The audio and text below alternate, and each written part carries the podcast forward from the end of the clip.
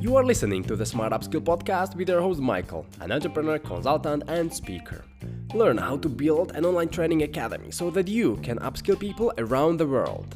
Develop a mindset of continuous learning and improvement to maximize your potential. And discover strategies and tools to help you succeed in your e learning business. Hello, today I would like to talk about um, what a wonderful world we live in. We just discussed this with a group of students I was talking to. And we talked about the opportunities that uh, are in front of them. They literally live in a world where they can set up a business with no barriers. Today, you can uh, set up payment and billing systems um, easily within within a few days. And if you compare it to what the world looked like just 10, 15, 20 years ago, well, you cannot, you couldn't just accept payments uh, from, I don't know, uh, Australia uh, that easily. So this is uh, what I would like to talk about today: how to set up uh, payment systems, uh, billing systems, how we did it at the Geek Culture Academy.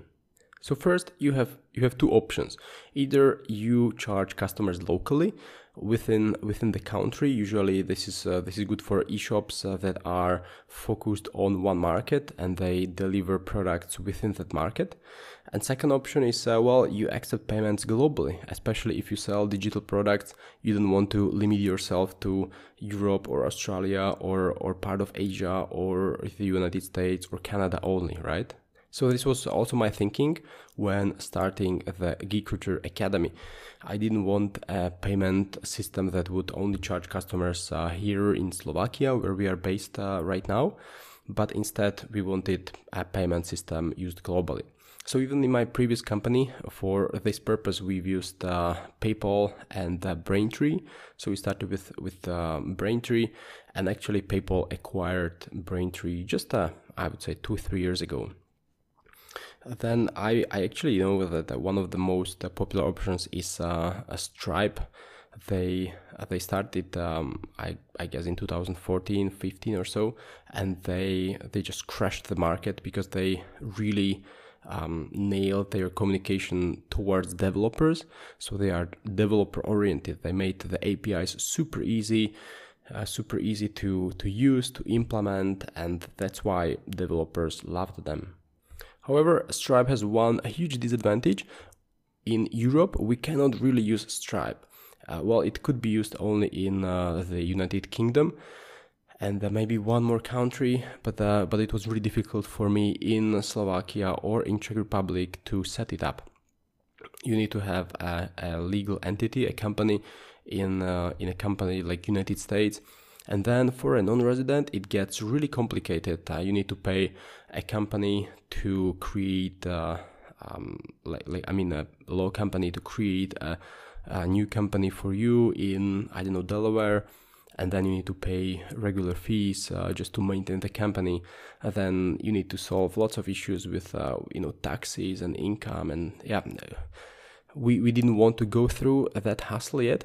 So our second best option was uh, was Braintree. With Braintree, it was really smooth. We only had to uh, send them a few documents, and within a few days, I guess it was less than a week. Well, certainly less than ten days, and we um, we got approved. So we were able to start charging customers globally. But then we, you know, what what is the next step? Uh, the next step is to implement uh, the API on your on your shop on your website and uh, you can do it. There is an option to develop it um, in-house but you can also use another solution a third-party solution that is already built to uh, to create invoices for customers to manage the billing uh, to to organize you know customers and and their subscriptions. So for example we've used uh, chargebee. Um, there are other companies like Recurly or Chargify, and these companies actually make it super easy for for um, providers like us for companies that sell some products or services to charge customers on a monthly basis or weekly basis or, or annual basis. So our next uh, move after we got approved by Chargebee was to activate the uh. Uh, sorry, after we got activated on by Braintree, we set up an account on ChargeBee where we set up the payment plans. So payment plan is say monthly, quarterly, and uh, annual plan. And then, uh, well, we just um, you know dropped a few lines of script on our website. So this is something I talked about with uh, with the students. Uh, the students were about I don't know 16, 17 uh, years old, so they have not uh, even finished the the grammar school, and it was eye opening for this group of students. They realized they can uh, just set up a store, uh, start offering some um, services online, and start receiving money from customers from all over the world. And now imagine what a what a, what an impact they can make. Um, what a wonderful opportunity this is for them. I didn't they didn't know about uh, this opportunity. They didn't know about these uh, options, how to get paid easily, how to set up uh, payment systems. So I I would say there's there's abundance of, of tools out there that make it easy for entrepreneurs who are just starting out their business to you know to create a shop to you know automate or semi-automate most of the mundane tasks. So I I strongly recommend you guys to to look at some of these tools, especially Braintree if you are outside of the United States. Uh, then together with uh, tools like uh, ChargeBee or Chargify or Recurly, uh, this is this is a killer combination. We've started charging customers uh, pretty much uh, you know within two weeks, three weeks or so, we had the first paying customer. It's actually even easier with PayPal, but um, in general, from what I observed, uh, people don't appreciate PayPal as much as paying uh, with credit or debit card because PayPal forces everyone to create an account, which is uh, a little cumbersome. So even though we have the PayPal option on our website, not that many people uh, use it. So, uh, however, it's still good to combine, uh, you know, payment with PayPal and credit or debit card because uh, people in general may have um, money in their PayPal wallet which they prefer to use.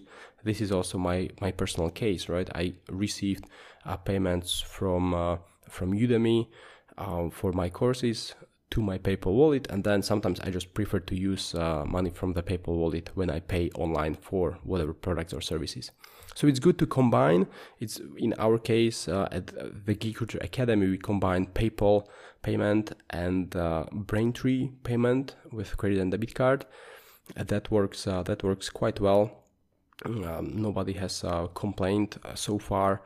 Uh, so we could see you know the transaction log and everything which is very helpful and there is one important thing to mention.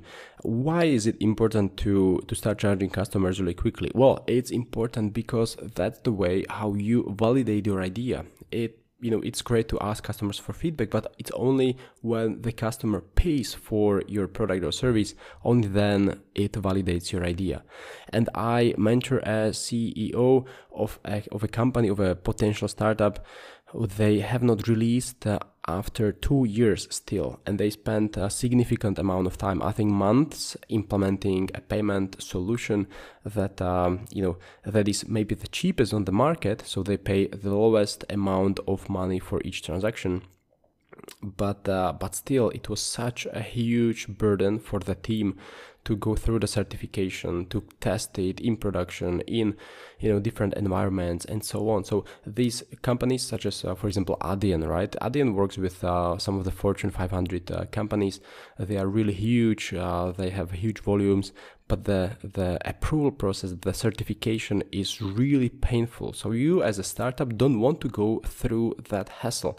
You want to keep it lean integrate something within a few days something that gets money out of customers pocket to validate your idea. And only then after you reach a certain threshold only then start thinking about um, optimizing the cost you know decreasing the um, the fee from 3 to 2.8% or from 3 to 2.7 and then to 2.5 in my in my previous company we had to integrate five different payment systems eventually to optimize costs for different countries but certainly you don't want to start with that before you validate the idea and grow the business to some extent.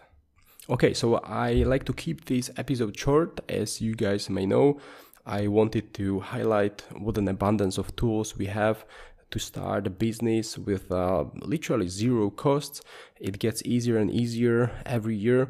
I can see it uh, myself comparing, you know, the options we had five, six, seven, eight years ago and the options I have today with almost no cost. So I strongly recommend you guys to step out of your comfort zone if you haven't kicked off any uh, training, any online academy, any training program. This may be the time. Have a wonderful day.